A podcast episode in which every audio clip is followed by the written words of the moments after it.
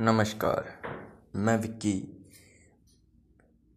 आज की कहानी है काबिलियत की पहचान। किसी जंगल में एक बहुत बड़ा तालाब था। तालाब के पास एक बगीचा था जिसमें अनेक प्रकार के पेड़ पौधे लगे थे। दूर से लोग वहां आते थे और बगीचे की तारीफ करते। गुलाब के पेड़ पर लगा पत्ता हर रोज़ लोगों को आते और फूलों की तारीफ करते देखता। उसे लगता कि हो सकता है एक दिन कोई उसकी भी तारीफ़ करेगा।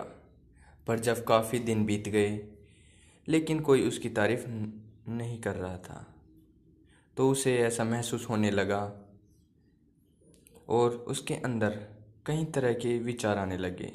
वो सोचने लगा कि सभी लोग गुलाब और अन्य फूलों की तारीफ़ करते नहीं थकते, पर मुझे कोई देखता ही नहीं। शायद मेरा जीवन किसी काम का नहीं है। कहाँ ये खूबसूरत फूल और कहाँ मैं। और ऐसे विचार सोचकर वो पत्ता काफ़ी उदास रहने लगा। दिन यूं ही बीत रहे थे। एक दिन जंगल में बड़ी ज़ोर से हवा चलने लगी और देखते ही देखते उसने आंधी का रूप ले लिया। बगीचे के पेड़ पौधे तहस नहस होने लगे। देखते देखते सभी फूल ज़मीन पर गिरकर निडल हो गए। पत्ता भी काफ़ी शाखा से अलग हो गया और उड़ते उड़ते तालाब में जा गिरा। पत्ते ने देखा उससे कुछ ही दूर पर कहीं से एक चींटी हवा के झोंकों की वजह से तालाब में आ गिरी थी और अपनी जान बचाने के लिए संघर्ष कर रही थी। चींटी प्रयास करते करते काफ़ी थक चुकी थी। उसने अपनी मृत्यु तय मान रखी थी। तभी पत्ते ने उसे आवाज़ लगाई, घबराओ नहीं, आओ मैं तुम्हारी मदद कर देता हूँ। और ऐसा कहते हुए उसने अपने ऊपर चींटी को बिठा लिया।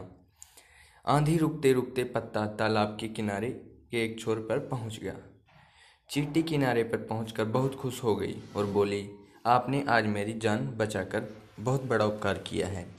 सचमुच आप महान हैं। आपका बहुत बहुत धन्यवाद। यह सुनकर पत्ता भावुक हो गया और बोला, धन्यवाद तो मुझे तुम्हारा करना चाहिए, क्योंकि तुम्हारी वजह से आज पहली बार मेरा सामना मेरी काबिलियत से हुआ है, जिससे मैं आज एक अनजान था। आज पहली बार मैंने अपने जीवन के मकसद को अपनी ताकत के रूप में पहचान पाया हूँ। तो कभी भी निराश नहीं होना चाहिए, क्योंकि सबके अंदर किसी न किसी चीज़ की काबिलियत होती है।